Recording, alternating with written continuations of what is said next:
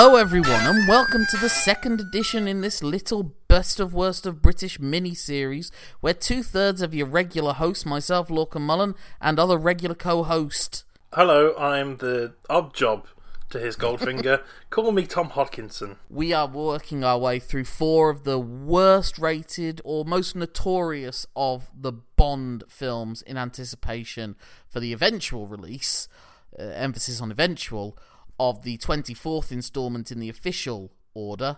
Oh, it's 25th, isn't it? Is it the 25th? I believe it's the 25th. Yes, you're right. Sorry, I apologise. 25th. No time to die. Uh, already Tom there with the fact checking. But we have with us a special guest who, unlike Michael, doesn't fit all the demographics that we also fit. Actually, will maybe give some contrary opinions about not just this film, but maybe Bond in general. I don't know if you want to make the introductions, Tom. This is kind of your get for us this time. My, I, am the one that gets, yes. Let's do Please welcome uh, award nominated and winning actress and comedian Mary Flanagan. Oh my goodness, an actress and comedian. Ah, ha ha! Ha ha ha ha! Been in BBC things before? That... I have. I, I guess I have. Yeah, yeah, yeah. Um, hello, hello. Very excited. I'm afraid that my major, you know, contrasting viewpoint is that this is a great movie. But um, oh, so it is like having Michael here. Brilliant. Okay. Yeah, I just I just couldn't understand it when Tom sent me the initial message. We're doing the four worst Bond movies. Do you want to talk about Octopussy? And I was like, yeah, but when are you going to get me to talk about the four worst Bond movies? I don't, I don't understand. Bond hits an all-time high.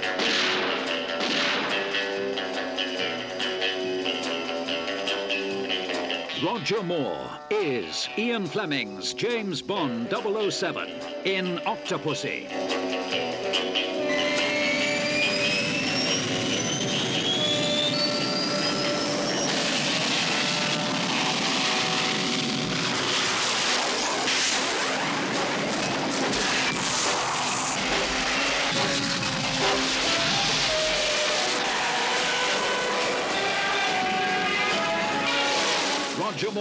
Roger Moore in his newest and most thrilling of the James Bond adventures, filling the screen with excitement.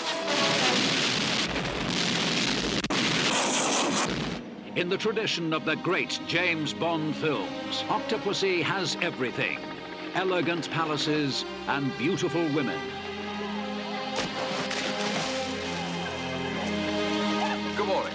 Good morning, sir. Name's Bond. I believe you have a reservation for me. We've been expecting you, sir. I'm Octopussy. And you are James Bond, 007 licensed to kill. Am I to be your target for tonight?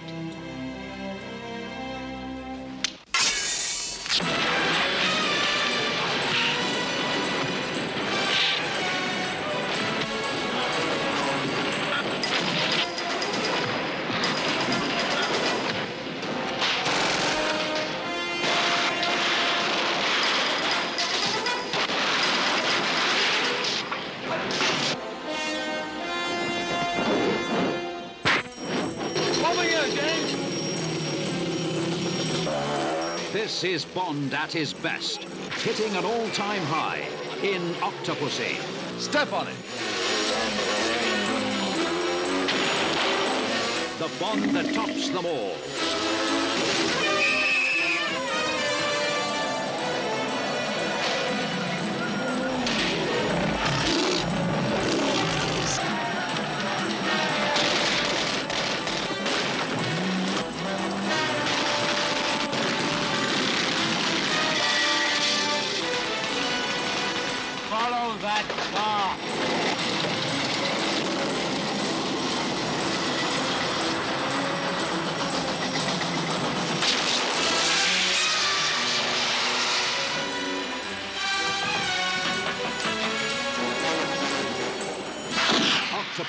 Racing across the screen with thrills and excitement.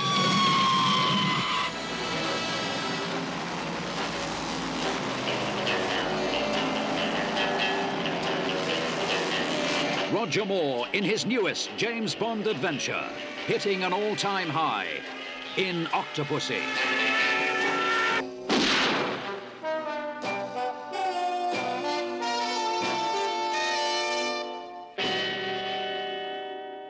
Wanted to cover each of the major Bonds. No offense to George Lazenby and Timothy Dalton, but we've already done Diamonds Are Forever with Sean Connery. After this one, we'll be doing Die Another Day with uh, Pierce Brosnan. Ah, another classic.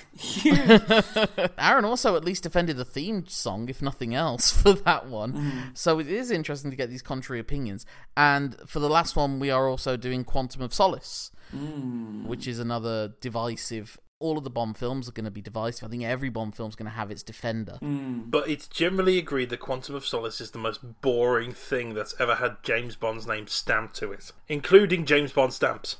The Quantum of Solace is an interesting film to talk about in regards to Octopussy because mm. I'm not going to tell you that this film made sense.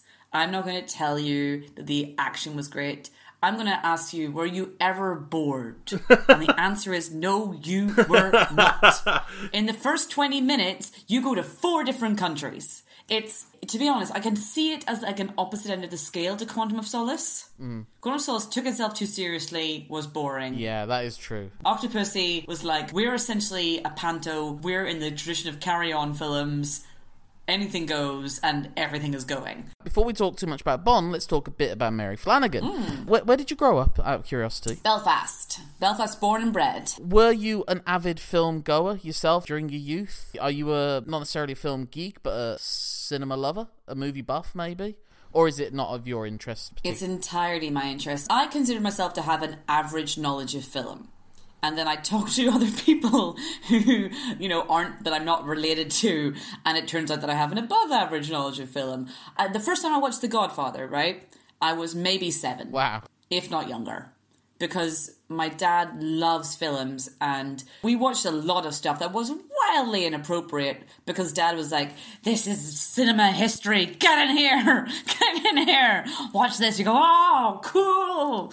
Yeah, so I've always kind of had that like in my family and I've always like been able to sort of talk about movies, you know? Bond movies Roger Moore, you know, everyone has like their Bond, who was their first person they saw playing Bond. So Roger Moore was my Bond. Mm. Like, and do you remember when ITV went through a period of just running in them, like there'd be one Bond at least every weekend? Oh yeah. That was a, a common point we were talking with Aaron as well, yeah. Watching those as a as a young child, being like, "This is cinema."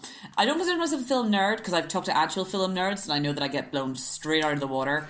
But I do love talking about movies and I do love like watching them. Um, I don't necessarily would be a fan of super going to the cinema all the time, but you know, like in lockdown, um, well, this is actually before lockdown, is it? Sisters in another city in, in England. My brother is in Derry, my family's in Belfast, and we all we did a coordinated group watch of The Irishman Oh, Oh wow! where we all hit play at the same time. But was it just three hours of people going, "Shh, shut up! I'm trying to watch the movie"? No, no, no, because we, we weren't. It was also on Zoom. It wasn't on Skype. It was just everyone hit play on their remotes at the same time.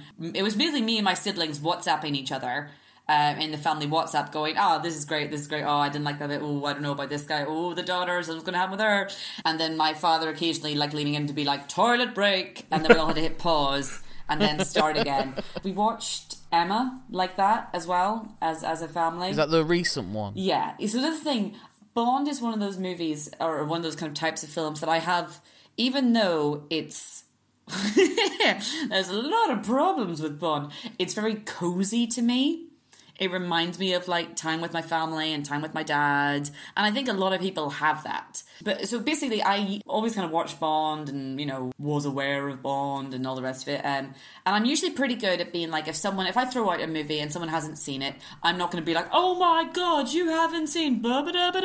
Because, you know, who cares? They haven't. And maybe they've seen something that I haven't. And there's no like, you know, you're going to be like, oh my god. But I was talking to a housemate recently, who's, and then she said, oh, I've never seen a Bond movie. And I was trying so hard to be like, okay, that's fine. And I couldn't. like she was up she was like, "You can't meet my eyes," and I was like, "Uh huh."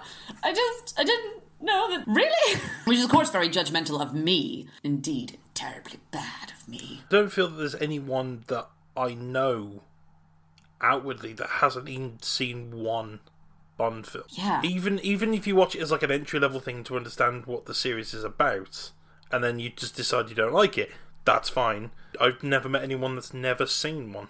It's it's interesting, and I think like I don't know, it's it's like a you know, if you watched British TV, you probably saw at least like ten minutes of a Bond movie. Yeah. because they were always on. They were always kind of constantly on.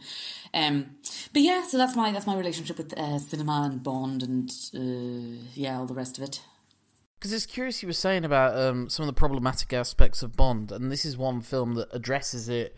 Well, it doesn't address it, and maybe, obviously, if it was to be done now, I think it probably would. The fact that almost this entire film takes place in India, and there's a moment towards the end when Bond arrives in a giant Union Jack hot air balloon about to take attack an Indian palace.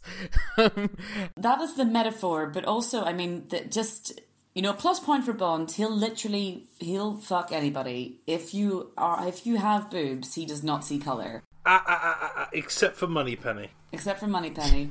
well, there he sees his own age. Yes, yeah, that was that's the shot of them two together of Bond and Moneypenny. I was like, oh, an age appropriate woman, and you don't like. It's only when she was standing beside him, and I was like, ah, fuck, they must have tried to keep that sh- those shots to a minimum because she somehow made him look older. There was a line uh, where he the, after he's won the um the backgammon game, and he throws out the money and he gives the money to the kind of heads of station in India. And he tells, he says to one of them, that should keep you in curry for a few weeks. I was like, oh Yeah. no, oh Bond. of all the locations Bond has travelled in his time, he's never turned up in Ireland or Belfast, where you'd think maybe. We weren't a particularly fun place in the 70s and 80s, and indeed the 90s for Brosnan. We just, it, like, it wasn't, it was, it's not a glamorous locale. I did see, uh, was some, some tweet that was like, wasn't it lucky Austin Powers was frozen throughout the 70s, 80s, and early 90s? Otherwise, he would surely have been deployed in Northern Ireland as a top British Secret Service. Now that's an Austin Powers film we need I- to see. Yeah. From the makers of 71. Yeah, some like sexy girl in bed with him being like, "Oh my god, Austin, that was amazing. I love that. You've got your mojo back." Austin being treated to a pint of Guinness and a pack of Tayto crisps. Yes, ah, but which Tayto? Well, that's where the controversy starts. That's exactly it. That's where that's how the troubles began. I'm just delighted to give you boys a quick Irish history lesson in the middle of a podcast. Well, obviously, as the name Lorcan Mullen would suggest, Hmm. I, I, I have some skin in the game. Mm-hmm. And I'm a novice. yeah, but you're Welsh. Um, you're also a Celt. Oh, yeah, damn straight. I have my own tartan. It's fine. There is a brotherhood. So we've sort of uh, made light allusions to moments in the film, but I'm going to try and take another crack at the thing that I failed last time by about thirty. Was it about twenty seconds? Thirty seconds. I was off last that, time. yeah. Tom? So um, I've got the Uh, stopwatch ready this time. Brilliant. Here we go. So this is me trying to do 007 in 107. I will try to pack in the entire two-hour, ten-minute plot of Octopussy in 107 seconds or as close as possible to it. If I succeed, I will get a biscuit. If I don't, I will commiserate myself with a biscuit. so, So, one way or another, the man's getting Mc, uh, McVitie's. That, that- that's much I know. so here we go. Do- You ready? Octopussy 007 in 107. Count me down, Tom. Three, two, one, go. 007 foils the Cuban government utilising methods originally seen in National Lampoon's Vacation. After the opening credits, we see a clown running away from knife-throwing twins. The clown dies holding a Fabergé egg. Back in London, 007 is informed that the dead clown was 009, who had been attempting to find out why these usually rare eggs were being frequently bought at auction. They are forgeries in the work of hawkish Soviet general Orlov, who wishes the Union to occupy all of Eastern Europe. Bond attends the latest egg auction and television forces bidding wars find his target, an exiled Afghan prince Kamal Khan. Khan wins with a £500,000 bid, but Bond switches the real egg with a forgery. Bond follows Khan and his female accomplice Magda to Khan's palace in India, and reveals the real egg to him during a backgammon, which Bond wins by using Khan's loaded dice against him. Khan's henchman Govinda and a band of assassins chase Bond through streets until Bond exploits the Indian underclass to escape. Bond meets Magda, who offers Bond survival in return of the real egg. Bond makes a counteroffer involving his penis, and she accepts compromise. Magda leaves in the morning the egg, which Khan brings to a mysterious woman who demands Bond's presence. Bond is held captive at her house, room, witnesses Orlov's arrival, and listens to his plans with Khan. The next day, Bond by being hunted through the jungle by Khan and his men. He returns to the palace the next night via crocodile and meets Octopussy, the woman who demands his pres- presence. Octopussy knows Bond from an earlier mission where Bond had captured her British father and charged him on grounds of treason years ago, but allowed him to commit suicide instead of face a trial. Octopussy has made a fortune in a variety of businesses, including jewel smuggling and circuses. She leads a group of women called the Octopus Cult, who dress like Pixar's The Incredibles. Bond and Octopussy have sex whilst his valet and assistant Vijay is killed by Khan's hired assassins. The assassins attack Bond, but he fights them off with their razor yo-yos. Although Octopussy believes Bond drowned in the scuffle, Bond travels to East Germany to see what the Octopussy's circus holds. He quickly spots Orlov Khan, Govinda, and Magda. He listens in as Orlov exchanges a number of jewels stolen from the Soviets to Octopussy. Govinda is later handed the real reason for the exchange, a bomb by one of Orlov's men, and advised how to arm it a, nuke, at a US Army base whilst everyone is distracted by the night's performance by Octopussy Circus, whilst giving themselves enough time to escape before detonation. Bond kills one of the knife and takes his place. He captures Orlov and realizes Orlov plans the plans that the Americans will think it was one of their own bombs that caused mass casualties, and the West will disarm, making them helpless to a Russian attack across Europe. This is a very stupid plan. Orlov's men attack, but Bond escapes despite a starting blown out by driving on the railway after the circus home to keyboards again. Orlov realizes that the train's carrying Bond, but as he chases it down, he gets gunned down, but on the orders of his political rival, the head of KGB. Khan triggers Bond to explode in three hours' time. Govinda realizes Bond is on the train and he and Khan can chase. Bond and the other knife fall off the train and Bond kills him in revenge for 009. Bond reaches the circus soon after and Govinda gets away and disguises himself as a clown. Bond informs Octopussy of Khan's betrayal and the army general of the Bond's presence. A riot breaks out. Bond is restrained by several soldiers, but Octopussy reveals the bomb by shooting at it. Bond disarms it with one that's seconds ago. Octopussy and a cult her palace to Khan and his men. Bond arrives in the city and passes the Union Jack off airballoon. Khan and Govinda capture Octopussy and Bond gets chased on horseback. Just reaching Khan's getaway plane before he takes off. He throws Govinda off the roof before escaping the plane with Octopussy before Khan crashes into a mountain. The head of KGB says Russian policy, so these events never took place, and insists on return to seldom duels. But is involved that Bond is currently incapacitated and recuperates in the Octopus cult's, Octopussy's cult boats, cult boats. Although he's not incapacitated, that continues to have sex with Octopussy. The end.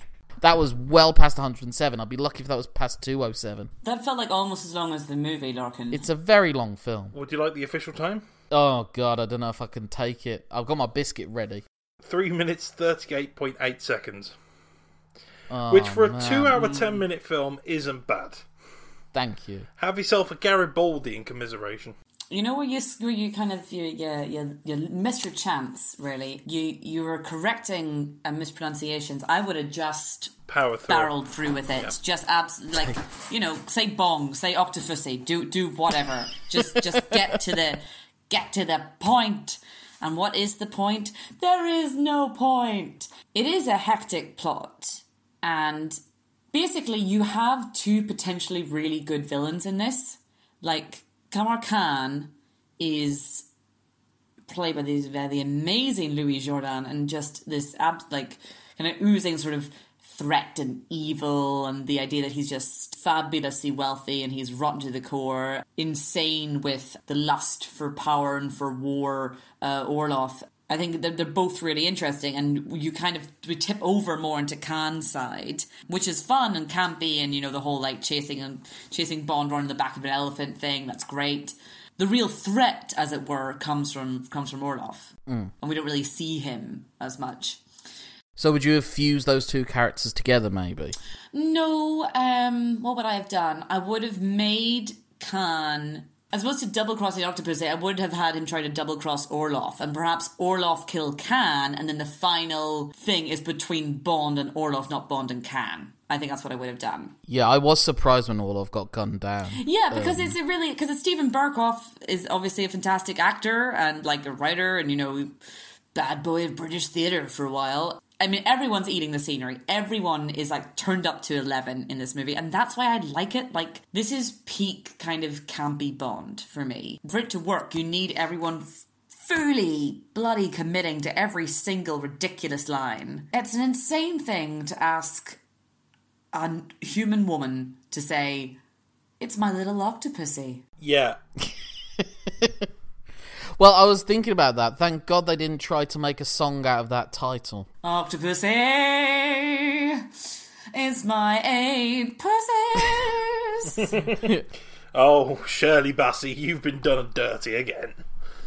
yeah, yeah. what was funny rage. was uh, I was looking at who wrote the lyrics to Oh, that song, yeah. All Time High, and it was Tim Rice.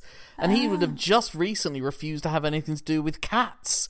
So Ah, he's just like, why do people want me to write lyrics about felines all the time? I, um, Wait a minute, that's not what this one's about. I was doing some research on the whole, on like some of the cast stuff, and I'm sure maybe Lorcan, you already have this down. Louis Jourdan, or, or Jordan, I'm not sure, a French actor. He lived in occupied France during the war, obviously, tried to avoid doing French propaganda stuff, had to flee to unoccupied France. He was being forced to do propaganda films for the Nazis, and so he ran away as to avoid doing that. And he actually worked for the resistance. And he like photocopied and distributed leaflets and then after the war uh, moved to New Hollywood. And I thought that was really cool. Yeah, that's, that, that's very Bond-esque, if anything. He lives the Bond, then he gets to play the opposite side in the Bond.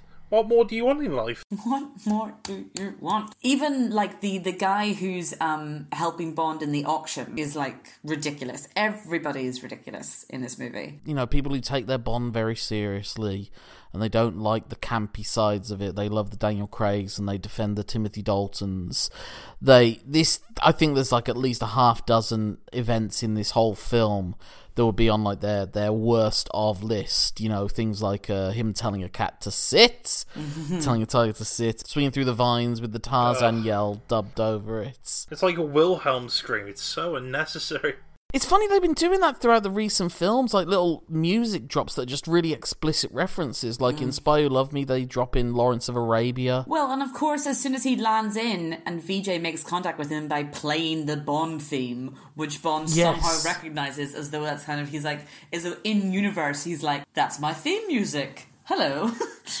Do you think they were aware of what they were saying with the Bond theme music being used to make a serpent stand erect? yes, absolutely. Interesting thing. This is the only James Bond film where the music is used actually as part of the film rather than just in the background. Mm. So Yeah. interesting way to use it to try and seduce a snake. And the the actor the actor Vijay, I'm gonna really butcher the surname now. Amrit Let's just call him Vijay. The actor who played Vijay, who was also called Vijay, actually was terrified of snakes and hated doing the scene. Hence why at the end he says, That was the wrong cover. I hate snakes. Oh, yay. Oh, I like that. It's a kind of movie where, yeah, it's just the, the tennis match bit. The bit where they have Yeah. the, the people on the street watching it like it's a tennis match. That is another in joke because the actor Vijay is actually a really good Indian tennis player. Hence why he keeps using a tennis racket throughout the film. Amazing. So it was a little nods to his history. Like you like you said earlier in the in the show, it's it is Bond pantomime up to its mm-hmm. the fact that M didn't come out as a pantomime dame is more than shocking. That was one of the things I loved. You know, one of the first things you see is a clown being chased by two twin knife men, mm-hmm. and you, you you know you're like you can't possibly try and take this one seriously, lads, as if the title hasn't already mm. suggested which way they're going to go about it. What I love though in the later part of the film when literally Roger Moore dresses like a clown, which you know must have driven so many like Sean Connery obsessives mad. Like Sean Connery would never have got made up as a clown mm-hmm, is mm-hmm. what I love the implication of that is that Bond got all the way dressed up and did the full makeup. That's the thing. knowing that there was a ticking bomb. And I'd love the idea that he would go up to the army general and say, You got 30 seconds to get there. And the army general just stopping and going, Did you paint that extra teardrop thing with knowing that we only had a few seconds left? Well, I had to commit to character. Clowning is like, and clown painting is like a specific skill that they teach you, and it just is bizarre. It's such a bizarre choice. I do hope that Roger Moore did the uh, traditional clown thing of painting his clown face onto an egg to uh, copyright himself.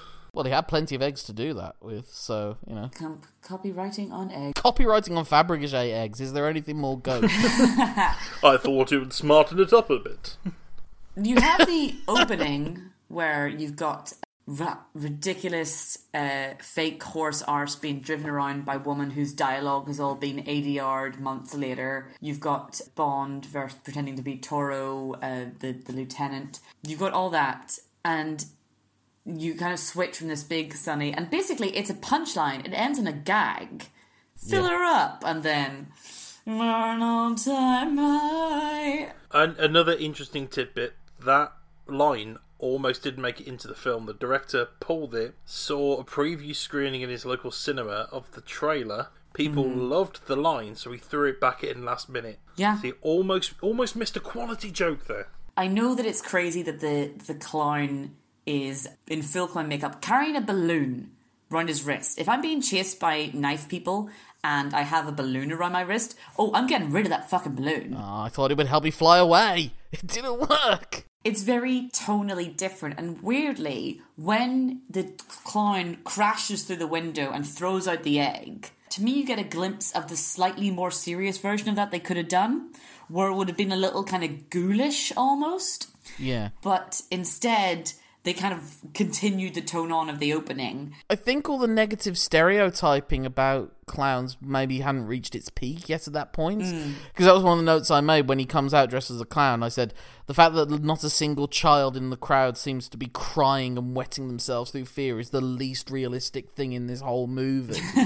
but I guess this is before it and the, the mini series and the idea of clowns as more of a monstrous thing. I mean, clowns have always been presented as monstrous somewhat ironically, but now that seems to be the overriding Yes. opinion of what clowns are Which now. is really tough for like actual clown performers. So then we go into the whole kind of Fabergé egg uh, auction business. Possession of a lady. Or would it, would it, would it possessed by a woman or something? What's, what's the title of I think it's, that's the name of a, a short story, isn't it? The, of the Bonds or something like that. Oh, that's cool. I like those wee little nuggets for the Ian Fleming fans because I, I, I did read a lot of Bond actually. Did you? Yeah, yeah, yeah. I, I, I had a collection of, of Bond books that I devoured as a as a teenager, and it was not a good idea. If you are a young woman in your going through puberty, don't read Bond books.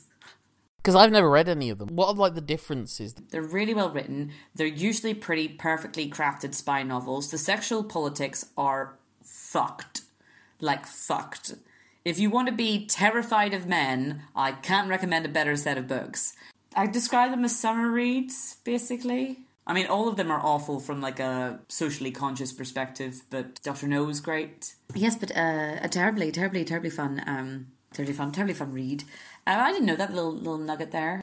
So I did like kind of the the auction scene, and I liked Khan as this kind of incredibly wealthy, oily, uh, you know, um, cold fish who can be kind of driven to um, fury by Bond.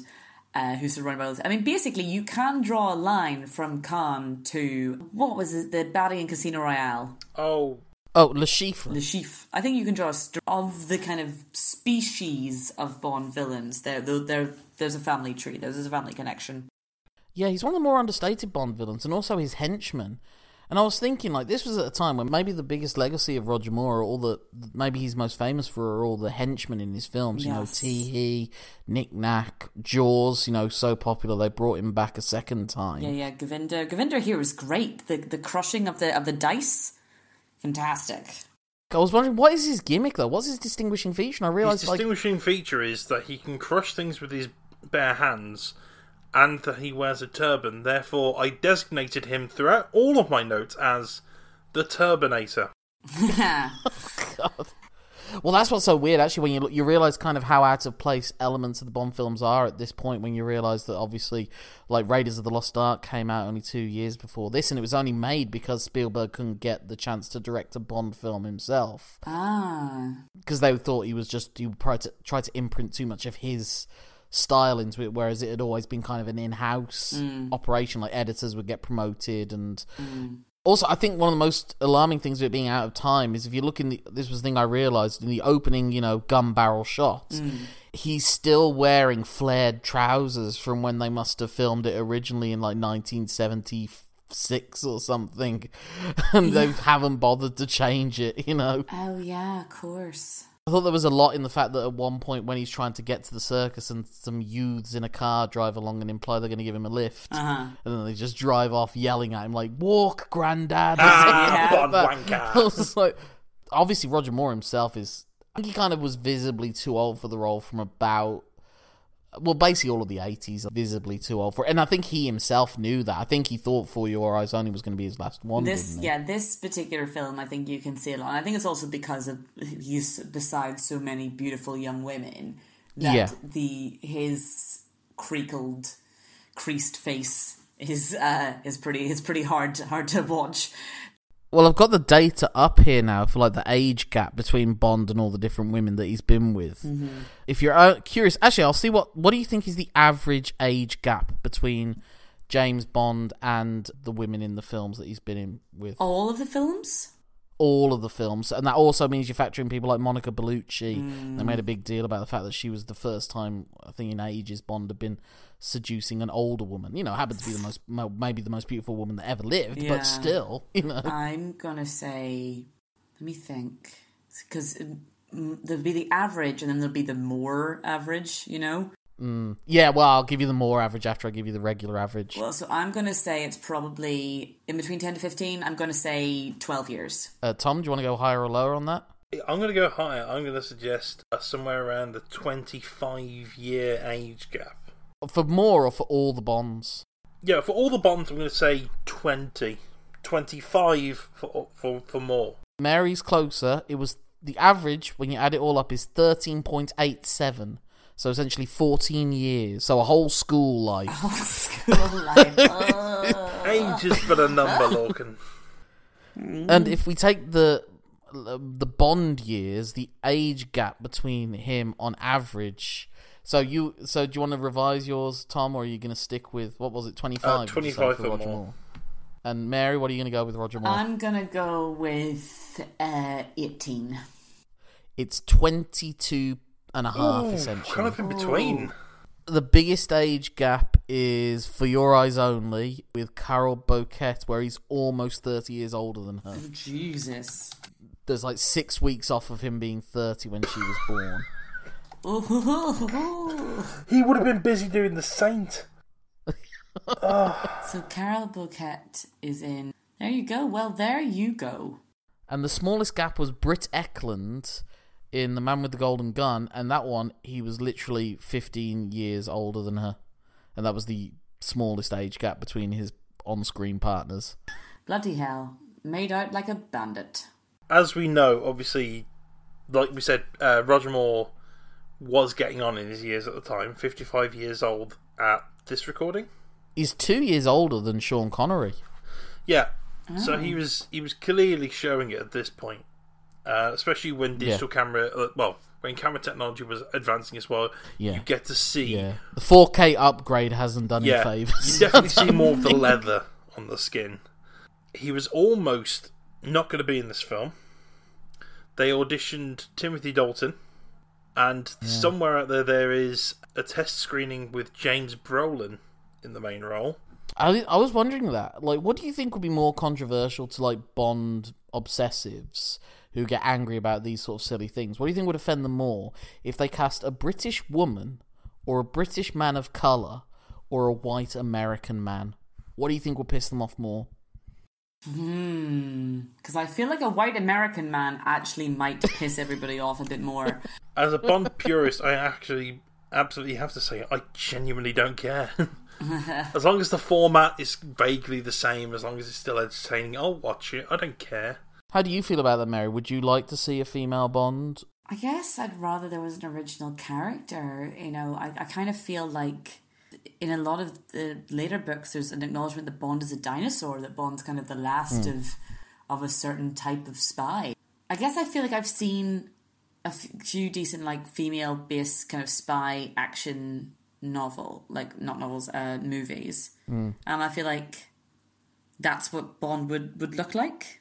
Do you know what I mean? Um, Things like Haywire. yeah, yeah, yeah, yeah. So I don't know. I mean, I think I would probably prefer a, a original female character, um, just because they wouldn't have then the baggage of a Bond. I was thinking this though, actually. You know how they got all these ridiculous names for Bond ladies, like Octopussy. I think the previous one was uh, Holly Goodhead, mm-hmm. and she was a scientist. Merry Christmas. Yeah. I was just thinking though, if you did it with a female Bond and she's going around the world bagging blokes with ridiculously sexual innuendo names, wouldn't one of them be Roger Moore? Absolutely, one word. Oh, very good. Good evening. Ms. Bond. I'm Roger Moore. I would certainly hope so. Yeah, I would very. But that's it. Hoping that the audio picks up me clapping. Well, of course, you'd also have to have her interact with uh, Mr. Direction. First name, Hugh. uh, do we know why Roger Moore was convinced back to the role? Money, money, money. That and Well, that's always the reason. But wasn't it because Sean Connery was coming back and they felt they needed to have it be Connery v. Moore? Yeah. exactly because Never Say Never Again was coming out the same year. They decided that to have Roger Moore back in the role up against Sean Connery playing Bond again would be the uh, the more logical money making idea, and then we're right. I think, to be honest, this would have been a bad debut film for a new Bond. Exactly. Oh, yeah. When you get with a new Bond, you've got to give him a stylistic change as well. Each new Bond is the start of a different era, and each Bond has its own kind of ups and uh, uh, downsides, good sides, and each Bond has at least, I think, one great movie or one movie that is kind of typical of their sort of style. And you know, I'm not going to say this is a perfect movie, but I think it's emblematic of some of the worst of, of Bond, but it's also an example of a lot of what makes Bond fun. Could you say it's maybe it's the more Bond films in its purest form this film is, maybe. Because it does have, like you say, spectacular stunts. I mean, mm. that's the thing with the Roger Moore films in particular. I feel like they really, at that point, said, what we're going to have more than anyone is the spectacle and the stunts. You know, they were Yeah. pushing the envelope for stunts at this time in the way now that Mission Impossible is. And you look at how they made a big deal about Tom Cruise hanging off the side of a plane in the Mission Impossible films. Obviously, the big deal is that it was Tom Cruise doing it. But you got Bond hanging off of a plane You in this one, and You did. and in Moonraker, only two films earlier, they're doing a fight in the middle of, in, you know, in the air on, on parachutes and everything, with the suits very suspiciously baggy. they're fighting each other. I think the problem with that is then you do the close up of Roger Moore, obviously against a blue screen, like you know those great visuals of someone doing incredible flips, and then it cuts to a close up where the actor themselves just sort of slightly bends their knees down Yeah, as if they've yeah. just landed. Or just like clings to something and you're like, oh, look at you giving it your all. I'd be nervous for Roger Moore just stepping off a train, let alone jumping off a train, fighting. It is very satisfying when you see the stunt person's face properly, and you're like, well, you look nothing like Roger Moore. God bless you, man. you're making your dime. It's like when you hear um when you see footage of the original Darth Vader, uh, David Prowse, doing doing the lines in his thick West Country accents. Ear, I want them back alive. You're a traitor with the Rebel Luke! Alliance. Luke, it's your da. One of the things we were saying with the Diamonds Are Forever as well is how often James Bond is really just there to help the rich stay incredibly rich. You know, hmm. Goldfinger. It's like, oh no, all of our gold might disappear. Oh god. Oh no. Diamonds are forever. Oh no, the diamond industry is being undercut. Oh my god. James Bond went to eat, and what do you expect? With this one, it's like Bond, the Fabergé egg market's being flooded. Bond, Bond, the restaurants are about to close. Get them 50% off on Mondays to Wednesdays. People are going down to the shops with a ba- wheelbarrow full of Fabergé eggs just to buy a loaf of bread. How much? the currency's gone out the window. Bond. Ah, this is the Deutschmark in the 20s all over again. You will get 100 gram of rice for one egg. Please, give me egg. Give me multiple egg. I will give you bread. Um, Have, have either of you guys ever been to an auction? yes, some housing thing. I don't know. Some something. I was there. I was there with an adult as as a, as a teen. I've been brought along to. You're really talking about like I was not in Sotheby's. I was in a small auction house in Belfast that was working through I think someone's property, some painting. Like I'm a fidgeter, and I was with my dad, and I think I like scratched my face, and dad was like, "Don't fucking do that." Oh god, yeah. because like uh not from a covid thing that was mere mere twinkle in a bat's eye at that point just like from just because like people are subtle and they're very careful and like no one's like swinging their hand up in the air it's all little things like that yeah little little hints and things Do you remember we saw when we watched the Madonna film? Oh, God. WE. Oh. And there's a scene in that where things are being bought for hundreds of thousands of dollars in auction, and at the end of every one, there's just a big round of applause, and you just hate this capitalist society even more.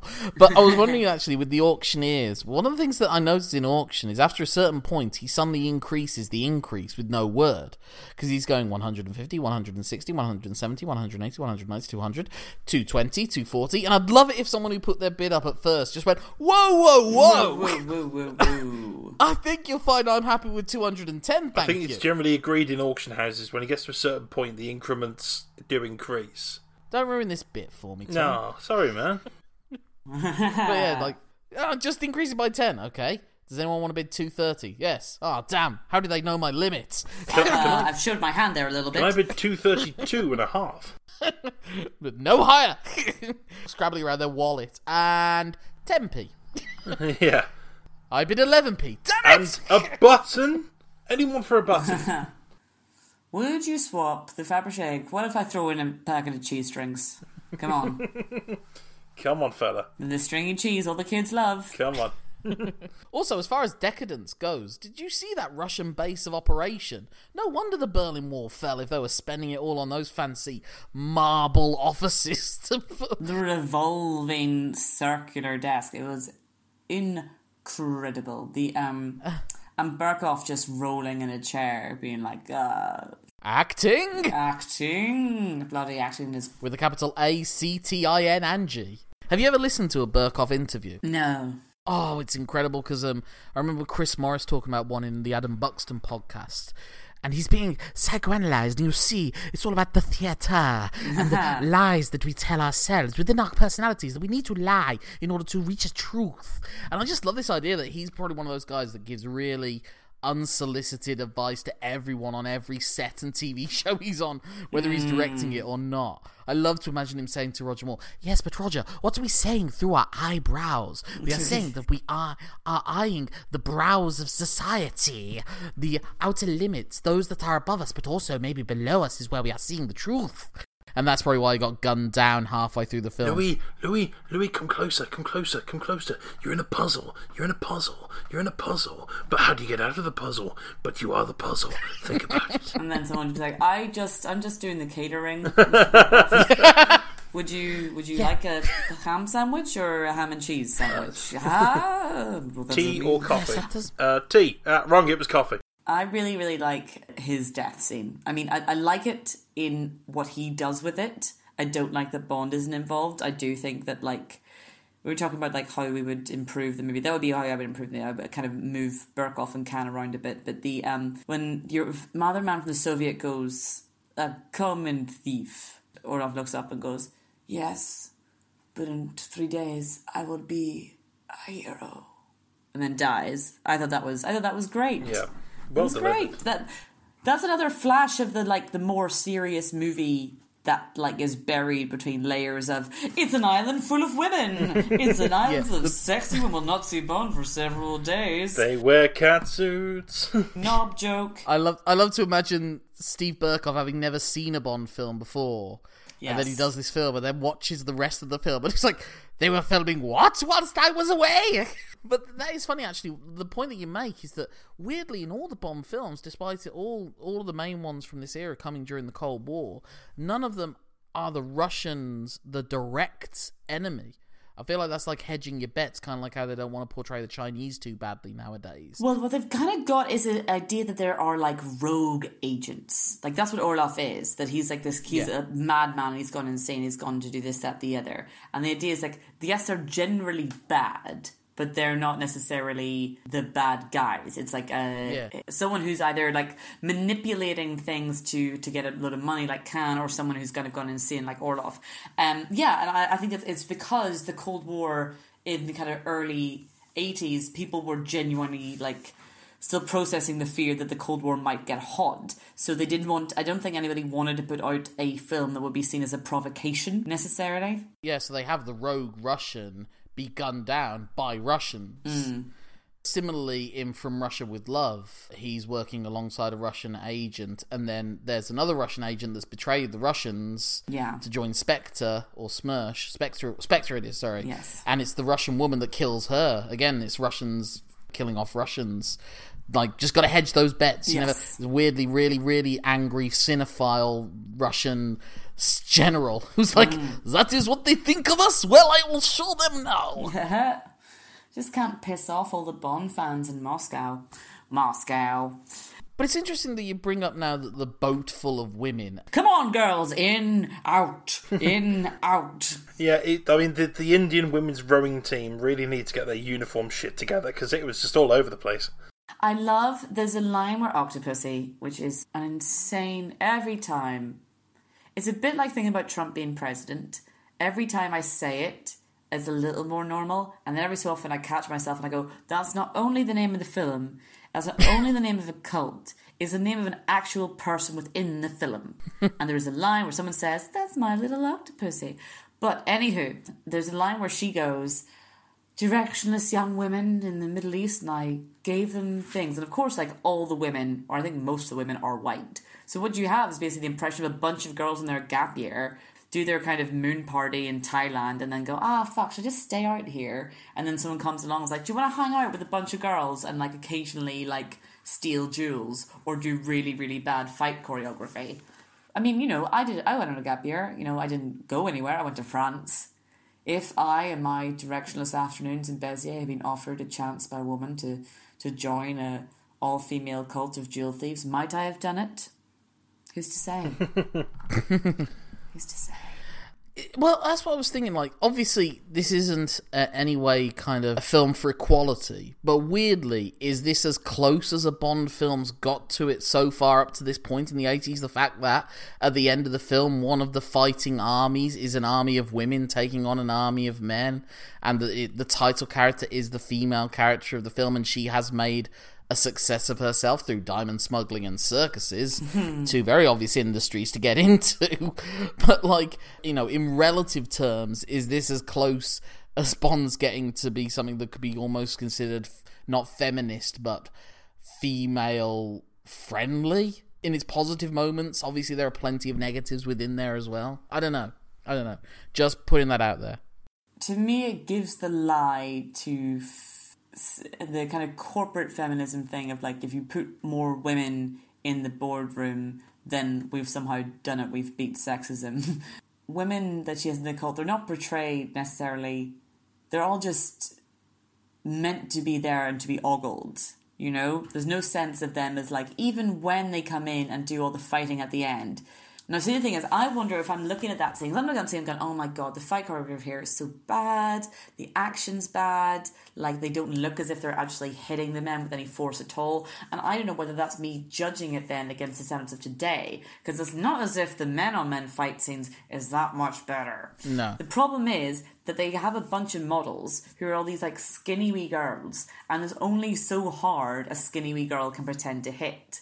And then they're fighting all these like big kind of muscly dudes, and the dudes are selling the punches as hard as they can, but it just doesn't have the same impact as it were. And I just um so I don't know, like the thing is, what we needed to have was to for Bond to look scared or something at the idea of like an island for women, where his, response was to be like, oh, and the whole thing of Bond on an island of women, we won't see him until dawn. Like if someone had been like, oh, it's a, it's an all female cult, and Bond had gone, oh fuck, yeah, it felt like he was too at home, if anything. yes, yes, yes, yes, yes. I'm yes, yes. finally getting my comeuppance. I'm calling you Monday, you Tuesday, you Wednesday week, you Wednesday. It's a very silly film. You know, he fucks somebody on a circular bed. He doesn't fuck somebody. Who does he fuck? He fucks Octopussy, which once again is her name. and also, sort of a little tidbit that I loved is the fact that her bed is designed to look like an octopus as well. oh man. Something about that was like, hmm, well, we could have gone to IKEA and just gotten him a simple bed, but no. Can we break it down? Sorry. Octopus. I don't know about you fellas. I'm not a heterosexual man. I'm barely one. Right. I don't necessarily think of octopuses as sexy, right? Well, then when the, when they use the imagery in Spectre, they really underline the lack of sexiness involved. Yeah. I really think it's just the pun. uh, In all honesty, is the only reason. Because I did note make a note at one point as well when uh, someone says, "Oh, you're my little octopussy." And I made a note. My little my little octopussy never really took off in the kids' toy market. It's just my little octopussy. Although they did have the yo-yos, they went crazy for those. the razor sharp yo-yos. Oh, could we talk about the yo-yo buzzsaws? You want one? No, because they are both the best and the most impractical weapon I've ever seen hmm. in the history of cinema. Just the the dude has to be elevated Yes. ninety eight percent of the time to be anywhere near effective. Oh no, a bungalow! yeah, And he doesn't do any cool yo-yo tricks with it either. He doesn't like walk the dog. He doesn't go around the world. It's just up and down. It's uh, I've I've I've seen better yo-yo performers. all he does is give Vijay a splitting headache. Hey. I think it's just one of those things that's visually striking, but then you think about it for more than two seconds. You're like, hang on. When that comes flying back towards him with equal propulsion, you know, I know my physics. yeah, it, Oh, thank God you do, because this movie doesn't. it's so so so impractical, and you think you could have just gone in with a gun. You could have gone in with swords. You could have chosen any sort of manner of death, and instead you But you don't understand, Tom. It's exotic. I think that's the big thing, and that's the big problem when you look back. I mean, the women thing is probably like on par with most Bonds of the era, but there is like it's the exoticization and kind of the orient- Orientalism of, of what's kind of It's a year ahead of Temple of Doom yes with the like the the- the, the, the heads for dinner and stuff like Here's that. Here's the thing: I don't, I don't think it's just that because the whole movie is just scattered stereotypical racist connotations. I mean, you look at when he's in Germany, oh yeah, and he gets he gets getting, getting force fed sausages and beer. he hitches a lift with a couple in a VW Beetle, and they are so stereotypically Bavarian, just offering him sausages, bratwurst, drink this, ha ha, want to be lovely Yeah, and yeah, yeah. overworked, ha ha, ha. It's just, it's horrific. That's also funny as well because it's set in East Germany. You know, I know you were saying that Belfast i- would have been a, a grim setting for Bond in the seventies. East Germany is not much more glamorous. No, no, no. They have to stick him in a circus. He's on motorways driving around. I mean, I think it is quite telling that the big final climax, not only is Bond literally dressed as a clown, his audience is hundreds of children. yeah, You know, in a lot of ways, that's kind of the movie as a whole. Bond is a clown, and the audience is meant to be children. unfortunately, the the audience are, are men who take this very seriously and are angry that James Bond's dressed as a clown, or at least the loudest part of the audience is nowadays when they're retrospectively reviewing. This them. movie is so fun. I mean, I'm not going to tell you that it shouldn't like it couldn't have lost a few like it could have lost at least thirty minutes, but it's it's just fun. I think it's I think it's stupid as fuck, and uh, it should be treasured for being that. Yeah, I think as a bit of escapism, it's quite nice. But when you look at, I mean, the, the whole reason for this mini series is we're looking back on Bond films as a whole, and it is one of the ones that sort of drags it down a little in my eyes. Eh, It was around like when we said at the start when we were watching like James Bond films on ITV as kids, and that's how I got into it.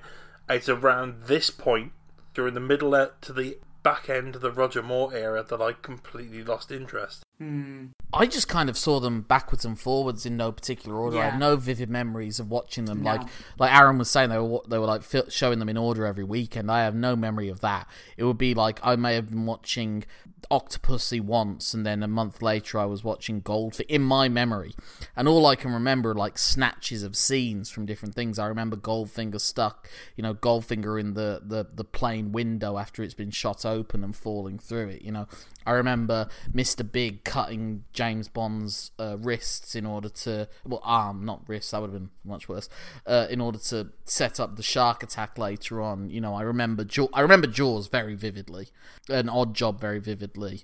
I remember Roger Moore uh, having his car turn into a boat. And like I said, Roger Moore seems to be the one that was the most vivid memories. I think also because maybe the late 70s, early 80s fashions was stuff I could relate to more than when I see the Sean Connery Bonds, and they did feel like a different world to mine. Moore's maybe felt a bit more applicable in in the fashions and everything. Obviously, I mean, this film came out the year I was born. Oh, right. You know, so it's a little bit more relatable to me on, on that front.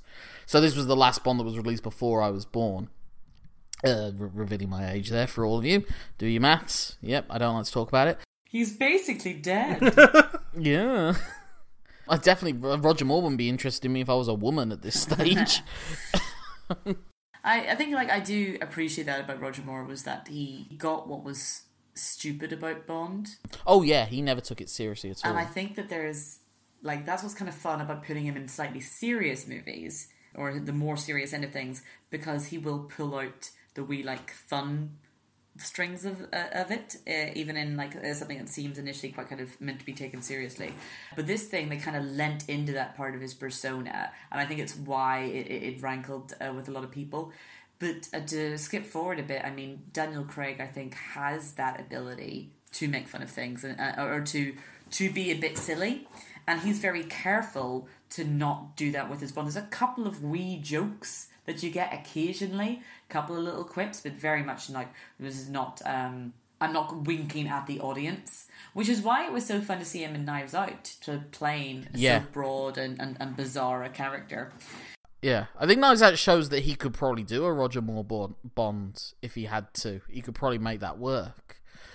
Um, but yeah, I think when he does step out of Bond, it's more in like the comic relief sketches he'll do, or like the opening Olympic ceremony. Oh my I think he's in on the joke as well. Oh, uh, to yeah. an extent. But that was the funny thing about Roger Moore. Roger Moore always said he's supposed to be the world's greatest spy, yet everyone knows who he is. How am I supposed to take this seriously?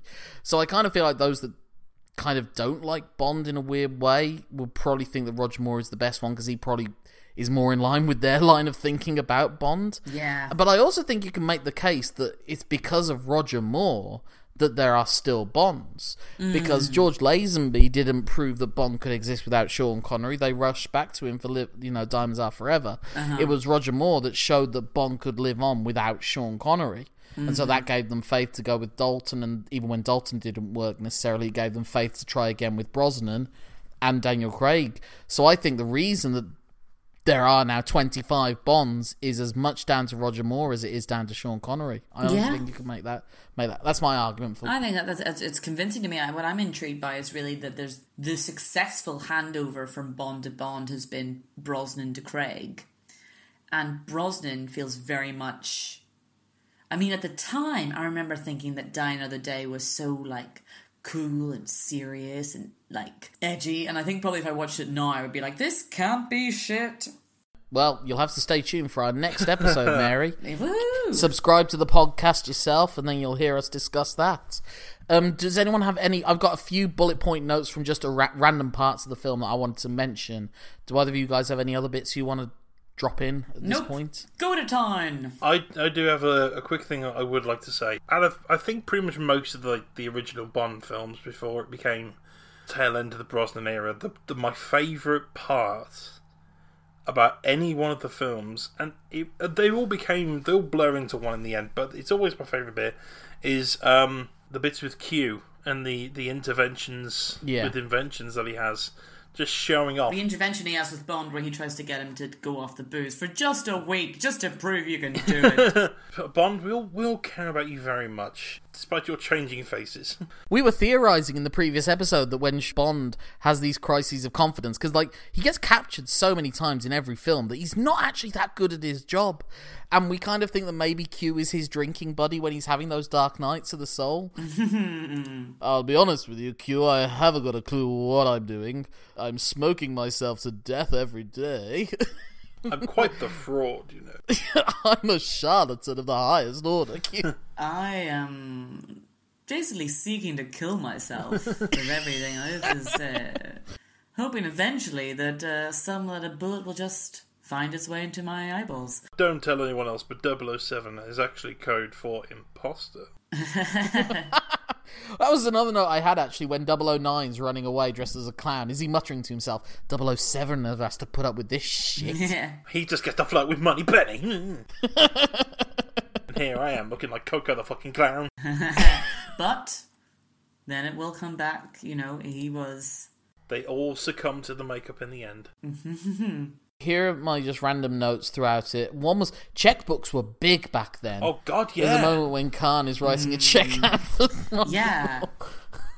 It's like it's almost as big as the novelty charity checks. Yeah, uh, and it helps it feel like a panto because they bring out this check that's clearly designed that looks like it's designed to be seen by the audience at the back of a like a 200 seater theater. You know, this is a checkbook. Massive movements Maybe with it's the just in quill. circles where the amount being written out is a very long word compared to most people's checking account. To James Bond. That was the thing I, I made a note about it. That like the way that James Bond escapes when he's on that really well filmed car chase throughout the streets of India, is that first he gets saved by someone stabbing him, and he has got a big wad of Indian money in his of his person that saves him, and then he throws it in the air to all the impoverished people that then flood the streets, which allows James Bond, the rich Englishman, to get away from his pursuers. Oh my god. Again, are they aware of the symbolism in this? Bond using Q's gadgets in order to stare at a woman's breasts, and her being very amused at the thought. because he is 12. Um, You know, he must have seen a thousand at this point, and he still wants to know more. that's the good part of Bond. Every woman he discovers anew. Um, yeah, it's like why have they why have they trapped this 12 year old boy in the body of a 65 year old man? And why are they making him try and kill himself with booze, cigarettes, and bullets? My, my next note: Do you remember when Bond was being chased by the the remaining twin of the knife throwers, and they were Yes. throwing knives at him, and he was getting cap like pinned against the door? I think the knifeman was trying to kill him each time, but he's just too damn good. it's like I was just- never trained to kill someone with a knife. I don't know what I'm doing. All I can do is just uh, go around you perfectly. Damn, you've got such a beautiful outline. Hopefully, it will form a hole that you'll fall through. uh, my favourite line of dialogue, I think, in the whole film is uh, "Let's see your circus pass."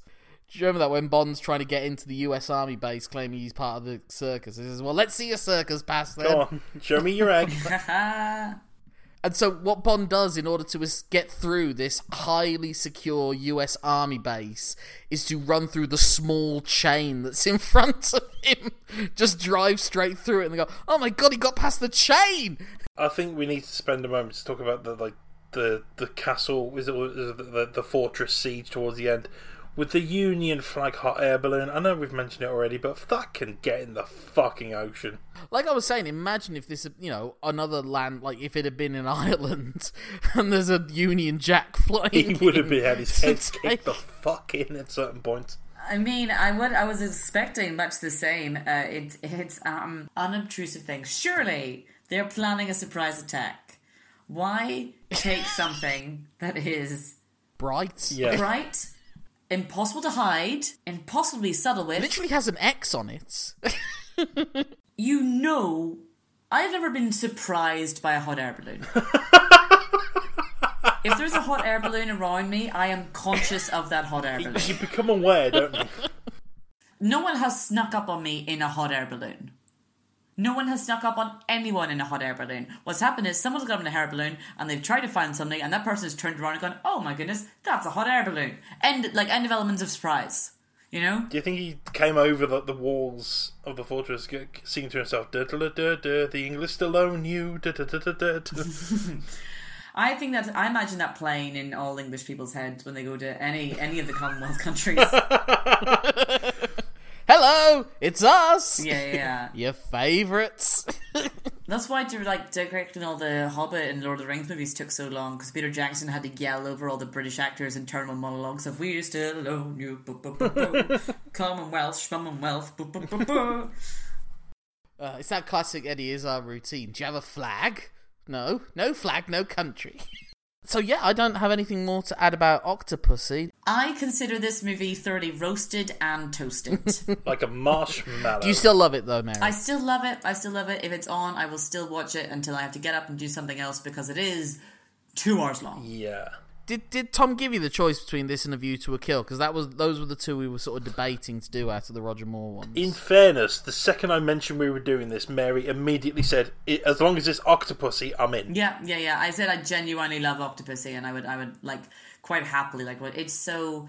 One last thing: the absolute audacity to end a movie with an orgasmic James. well, that was that was like a perfect way to lead into uh, these questions I have for you, Mary. You may not want, you don't have to answer any of them if you don't have any opinions on them. Okay. But some of the things we're going to try and decide at the end of this are which of the six bonds are the best in a variety of uh, roles, and we're going to try and take advice on board as we can, Okay, and then order them ourselves. So we're looking for who's the best looking Bond, who's the best dress Bond, which Bond would be the best shag, which Bond would win a battle royal fight between all six of the Bonds, uh, which Bond would actually be the best spy, and which Bond would be most fun on a night out. Do you have an opinion on any of those categories? yes, I do. Okay, so g- give me them again. Best looking Bond. Best looking Bond. Best looking Bond is is Pierce Brosnan. Pierce Brosnan with Timothy Dalton a close second, but it is Pierce Brosnan. I think Pierce Brosnan for the chin alone. Ask me again. Ask me another. Best dressed Bond. Do you have an opinion on that? Best dressed Bond. Aaron was very much like that's trying to choose between a, a variety of possums. You know, like what's the difference exactly? Well, I think it gets down to what era of suit do you like, and I really think that. Um, I mean, basically, what you're saying is what decade of menswear do I like, and I think probably Sean Connery has the slight edge on this beyond just being what's familiar to me. I think I think it's probably Connery. Uh, which Bond would be the best shag? Do you have an opinion on that? Hmm. It might be. It might be Lazenby. Well, he's a man that can fall in love, so there might be some more emotion and tenderness in it. Yeah, yeah, yeah, yeah. What can I say, lads? I'm a, I'm a tender-hearted girl. I want someone who'll remember my name and not try and shoot me. That's a very interesting point. I think I'm gonna. I I hadn't thought of it that way, and I'm gonna factor that into my final listing of that. That's a very good, very good addition there, Mary. Who would win a battle royal fight? You can give us order of elimination. You can just say, who you think's coming out on top? Well, as a result of being the Bond in a post-Bourne era when everybody had to step their game up as regards fight scenes, it has to be Daniel Craig. Yeah, I agree. He actually feels like he fights, and but I think that it, the final is between him and Connery. That's interesting though. You go for the first one to the latest one. That's interesting. Yeah, I think it is. Craig Craig ultimately wins, but it's it's him and Connery at the end. I think I think Brosnan goes down first. Really, before Moore. Yeah, I think Moore's a little bit too tricky. I think it's pro. I mean, I am kind of spitballing this, but I'm going to say it's Brosnan, Dalton, Moore, Lazenby, Connery, Craig. Wow, Moore outlasting Dalton as well. I'm interested in that. Is it because he's, he's he's probably the tallest one? I think Roger Moore. He's very tall, so he might have the range. He's tall, and also I think he's quite tricky.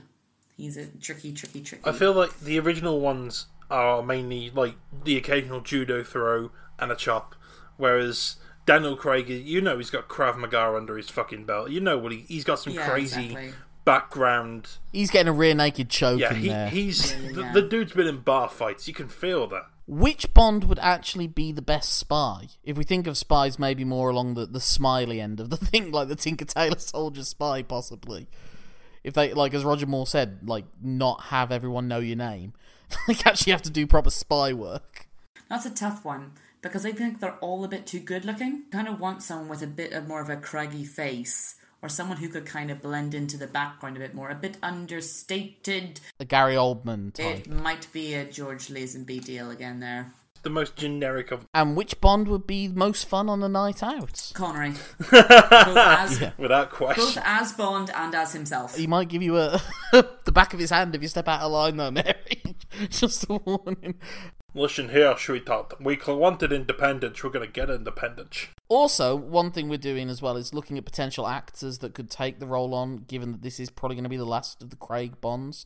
Do you have any opinions on any actors you think could do the role? Um, like we've already talked about the potential of a female Bond. Could you think of a female actor that could do the Bond role? Aaron offered Sonia Jackson from EastEnders as his suggestion. Okay, just someone who looks like they could get in a fight. Someone who could get in a fight and then kind of walk away from it a bit. I wish I had an answer ready for this. Let me let me let me think on it because obviously there is one young female actor who's available and and ready to work and would carry on the Pierce Brosnan thing of the Irish connection. And that's of course me. Yeah, I mean, how? Yeah, we were talking about. I don't know if you, you, you haven't. Thankfully, I guess you haven't heard our episode where we did talk about Pierce Brosnan and how, in hindsight, we realised he didn't do much to hide the Irish No, in his no, Bond not after a while, and uh, and so we had a bit of fun with the notion of an Irish Bond. Uh, you can listen back to that episode of Final Score if you want to, and uh, and then wonder why you would have ever agreed to talk to us. in Please the don't first do that. Please. Let me see. You kind of really want someone who's not really on anyone's radar. Someone who's a little Yeah. kind of because that's the thing about Craig. The people knew of him because of Layer Cake, but he was not in in the A list. Yeah, that's why I think all the talk of Tom Hardy is ridiculous. Oh yeah, Tom It's far- Hardy and in a lot of ways Idris Elba. Yeah. It's Yeah, overhyped unfortunately.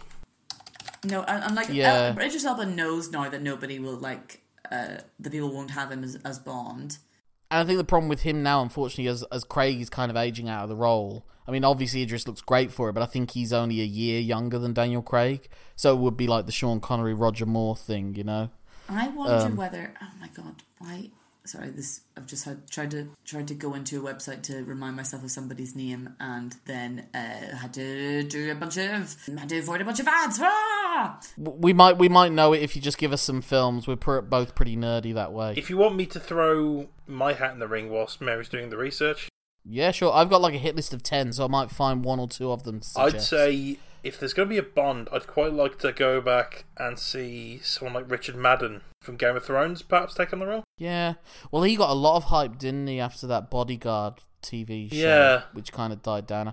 Similar to the Poldark guy, like when that was at its peak. And the latest version of Emma, which was released in um, 2020 and is a fantastic film, if anybody gets a chance to see it, there was a couple of fantastic actors. Um, I think Callum Turner or Josh O'Connor, neither of whom are that big, but are both very good. Frank Callum Turner, especially, I think.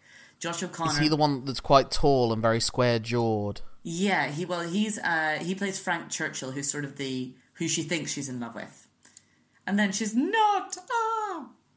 He's got the chops. Yeah. I have my top three that I think are the most likely ones to get it. Okay, yeah. The first one is the guy who's playing Lucifer right now. Oh, Okay. You know who's in Miranda as well? Tom Ellis. I don't think they'll go for someone who's known for such a campy role, personally. But carry on. Well, I mean, Pierce Brosnan did Remington Steele, to be fair. Yeah. But um, I also think why does his name escape me now? All of a sudden, great actor. He was in uh, like he came to fame in uh, Downton Abbey, and then he did The Guest, and he was in the Eurovision film. Dan Stevens. Dan Stevens would make a great ass Bond. Dan Stevens. Oh, yeah. Oh, yeah. Okay, yeah. If I had to put money on who I think will be the next Bond, and they alluded to it in a film he was in this year, I think it will be Henry Golding from Crazy Rich Asians. Oh yeah. Oh, he would actually be really good. Yeah. He'd be really good. He has the looks. He's got the kind of the the body type. Yeah. And I think they'll want to go away from the Daniel Craig tougher mold to maybe go back to more that Pierce Brosnan, Roger Moore kind of gallivanting gentleman about town. Yeah, pick some of the grit out and turn it more suave. Yeah, and I think Henry Golding would fit that. But so would Dan Stevens and uh, and Tom Ellis as well. Do you think Daniel Kaluuya is too big for it? I think he's the problem is he's already done Marvel films. I think he could do it. I think Dev Patel could be a great Bond as well Ooh. Ooh, yeah. because he actually has got martial arts background, which does. he used in that last Airbender film. Uh, unfortunately, but Which um, we shan't. Well, let, let us talk no more of that. But we could go on about this for ages, and I want to save some names for later episodes. going to go for a female one, though. Uh, I did watch uh, Atomic Blonde a couple of years ago, and I thought Charlize Theron in that, I could very happily watch her do a similar role in the near future, where she's a spy who could really pull out some fucking brilliant action scenes. She's got the height as well. What about the woman from uh, Tenet? Uh, the Australian woman. Uh, she was in Widows as well. Oh, She's like six foot two or something. Yeah, she's, yeah, yeah. she's fantastic. She could, she could do it. Yeah. Anyway, we'll save that. We've got, I've, still, I've got loads of names. Actually, I'll just quickly give one last shout out to probably the most obscure one because he was a mate when I was growing up. Because I went to the same drama group as quite a few people that have done stuff. One of them was Felicity Jones. Oh, hang on, let me just pick up that name there. There you go. Get ready because another name's going to get dropped. I've got my shovel. Um, but the one that I would, I think he could do it. I, I definitely think he'll get an audition. Is his name's Gwilym Lee, and the thing you might have seen him in. Well, he was in Midsomer Murders for a few years, but you will have seen him in Bohemian Rhapsody where he played Brian May. Oh, yes. Um, the, obviously with the Brian May hair, it's hard to believe it. But if you Google image search Gwilym Lee, you know, tell me he wouldn't fit a tuxedo pretty Yeah, well. he was he was also in uh, the series that was on recently, uh, The Great with Nicholas Hoult, and Nicholas Hoult could be another Yeah. good actor for it. Yeah, Nicholas Hoult's not, uh, again because he's been Beast and things like that. I think he might be a bit too big for the role, but um, yeah, he was also in my shortlist as well. Um, yeah. Oh, actually, my most my most unusual pick. I'll say it now, and this is you know you think someone doing a campy role would, would disqualify them. I think Kayvan Novak genuinely could be a good Bond. I think he's got the looks for it.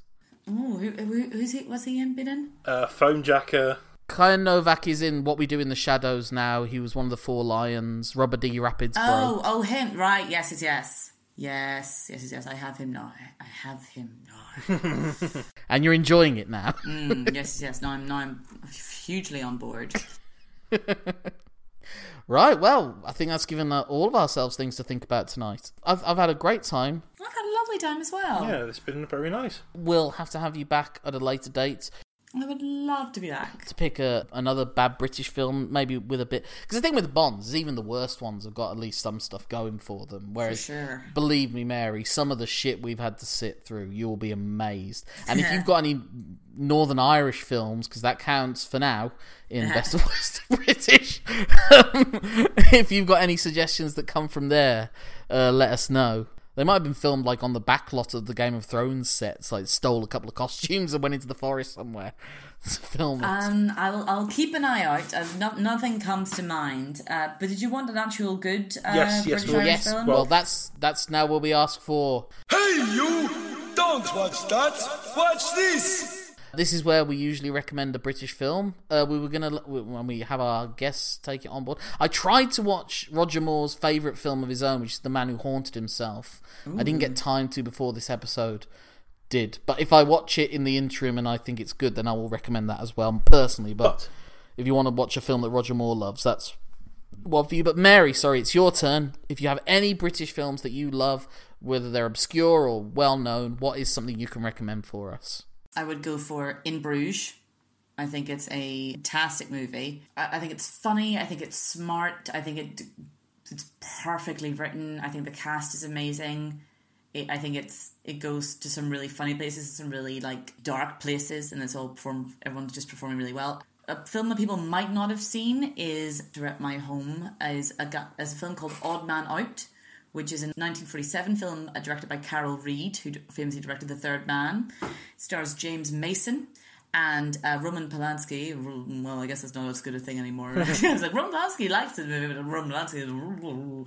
Anywho, uh, so it's set in an unnamed Northern Irish city, but it is it is pretty explicitly Belfast. It's just not not said explicitly. And there's lots of Belfast actors and Irish actors, and it's the first movie that I saw that I heard a Belfast accent in black and white in a movie. It's basically it has the idea of it. Um, it's basically this guy who's fighting for an unnamed Republican movement who's wounded and sort of has this kind of Odyssean journey through Belfast to try and find somewhere to stay, somewhere that's somewhere that he can he can rest. And it's very noir and it's very dark and it's uh, and James Mason is great in it. Yeah, I, I so yeah I would go I would go in Bruges, which is last fifteen years. That's fifteen years, probably not earlier than that and uh, Odd Man Out, which is 947. Those are my two. I was thinking if I if I could get Ralph Fiennes to say any lines from his films to me, mm. it would be one of two choices. It would either be "Would the were so simple." I would love to do that whole oh, scene with him. I think that would be amazing. Or just have him yell at me, "You're, You're an inanimate fucking object." object. But also, just quickly as well, shout out. I, I, did reference it earlier on as well. I assume you've seen it as well because it's very similar in plot, I guess, to Odd Man Out. Although it's a British soldier, uh, seventy one, that came out a few yes. years ago with Jack O'Connell. I love that film yes, as well. Great. Although that was more meant to be like sort of a John Carpenter. It wasn't really meant to be that political. It was just meant to be kind of a thriller in a tense environment. Well, no, I think that's the other thing about that's the thing about that's the thing about Odd Man Out as well is that really the politics is is kind of the dressing that it, that enables the what's going on. It's basically kind of a journey into one man's soul. Yeah, there are some great films set in Northern Ireland. Uh, Breakfast on Pluto. Breakfast with... on Pluto is is another great one. Cillian Murphy doing tip top stuff where he went off to become the Scarecrow and was his face uh, Tenet guy started liking him. And everyone's favourite Brummy, Tommy Shelby. Tommy Shelby, that's what he's in. I saw an Irish Northern Irish film a long time ago called An Everlasting Piece, which was about two men selling wigs in Northern Ireland during the Troubles. Oh, I did. I have not seen that. I'll have to I'll have to look it up. Uh, another great film, uh, Good Vibrations. But anyway, look, we've thrown out a lot of, a lot of recommendations. Yes, yes, that was another one I wanted to. Yeah, I, I haven't seen that. I keep meaning to see that. But anyway, if people want to get in touch with you, Mary, having heard your opinions on Bond and hopefully not just blokes trying to tell you where you're wrong, um, how can they get in touch with you? So uh, through the social medias and what have you gratefully welcome all, all blokes who want to tell me that I'm wrong. Um, I will merely tell you that you are wrong. Um, I can get me on Twitter at Our Lady of Flan. And I also play a weekly choose your own adventure game on Twitch at twitch.tv forward slash mazflaz. That's twitch.tv forward slash M A Z F L A Z. And uh, if you go there on Sundays at 8 pm, I go mental uh, with whoever's watching me and I let the chat tell me what happens in a story that we all kind of make up together, and it's very silly and very fun. If you want to get in touch with our show, it's Bowob Pod. That is our Twitter handle, B O W O B Pod. Our Instagram as well. You have an Instagram, that's Bowob Pod. If you want to get an email to us, it's bowobpodcast at gmail.com. My name's Lorcan Mullan, that's L O R C A N M U L L A for Apple N for November. That's my Twitter handle, Instagram, Facebook, Letterboxd. If you put an at gmail.com at the end of it, that's my email address. I have a wrestling podcast called Let Me Tell You Something mm. and 21st Films, where we discuss films around the time of their 21st anniversary. Thomas, how can people get in touch with you? Well, Tom, sorry. How can people Thank get in you, touch dear. with you? Um, you can get in touch with me at Tom Hodkinson, spelled Tom with an H, because uh, if if Roger Moore can get away with womanizing, then yeah, I'm allowed to do that you can also uh, find me on Instagram and Facebook via those mediums. That's how you can find me, and that's how you can tell me I'm terrible. Uh, Mary, did, did Tom tell you about the kappa we like to do on these episodes if we can? Also, one other thing maybe, Mary, you could do when No Time to Die comes out, if you get the chance to see it, and maybe send us a little capsule to like one minute review of what you thought of it or something. Perfect. That might be something really cool for us to put all our guests in. Yes, we'll when we do. do the final episode. So it's two bonds down, two bonds to go. We're now within the bonds of our own lifetimes, with myself and Tom being joined by Andy Hughes of the Dinosaur Man podcast to discuss the final film of Pierce Brosnan's four Bond outings. It's Die Another Day, where Bond drives an invisible car and you can barely see where he's replaced by a CGI figure as he paraglides through the Arctic tidal waves. Whatever that means. We'll see you then.